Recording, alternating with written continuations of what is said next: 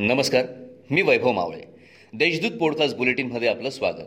आज शुक्रवार एकोणावीस नोव्हेंबर दोन हजार एकवीस. ऐकूयात जळगाव जिल्ह्याच्या ठळक घडामोडी. त्रिपुरारी पौर्णिमेनिमित्त गुरुवारी जळगाव शहरातील कार्तिक स्वामी मंदिरे अभिषेक व पूजा अर्चा करून भाविकांना दर्शनासाठी खुली करण्यात आली होती. दुपारी बारा वाजेपासून कार्तिक स्वामी मंदिरात दर्शनासाठी भाविकांच्या रांगा लागल्या होत्या. यावेळी एकच उत्साह दिसून येत होता.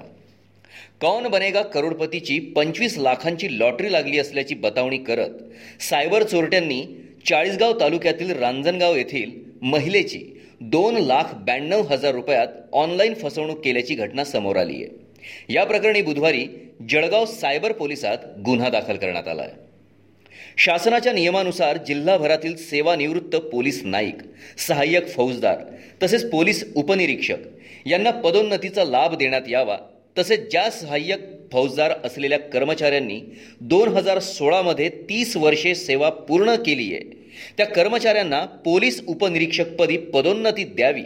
या मागणीसाठी सेवानिवृत्त कर्मचाऱ्यांतर्फे पोलीस अधीक्षक डॉक्टर प्रवीण मुंढे यांना निवेदन देण्यात आलं आहे अनुसूचित जाती व अनुसूचित जमाती प्रवर्गातील अर्जदारांना प्राधान्याने घरगुती वीज जोडणी उपलब्ध करून देण्यासाठी ऊर्जामंत्री डॉक्टर नितीन राऊत यांच्या पुढाकाराने चौदा एप्रिलपासून सुरू करण्यात आलेल्या डॉक्टर बाबासाहेब आंबेडकर जीवन प्रकाश योजनेत जळगाव परिमंडळाअंतर्गत एकशे शहाण्णव ग्राहकांना वीज जोडणी देण्यात आली असल्याची माहिती मिळाली आहे.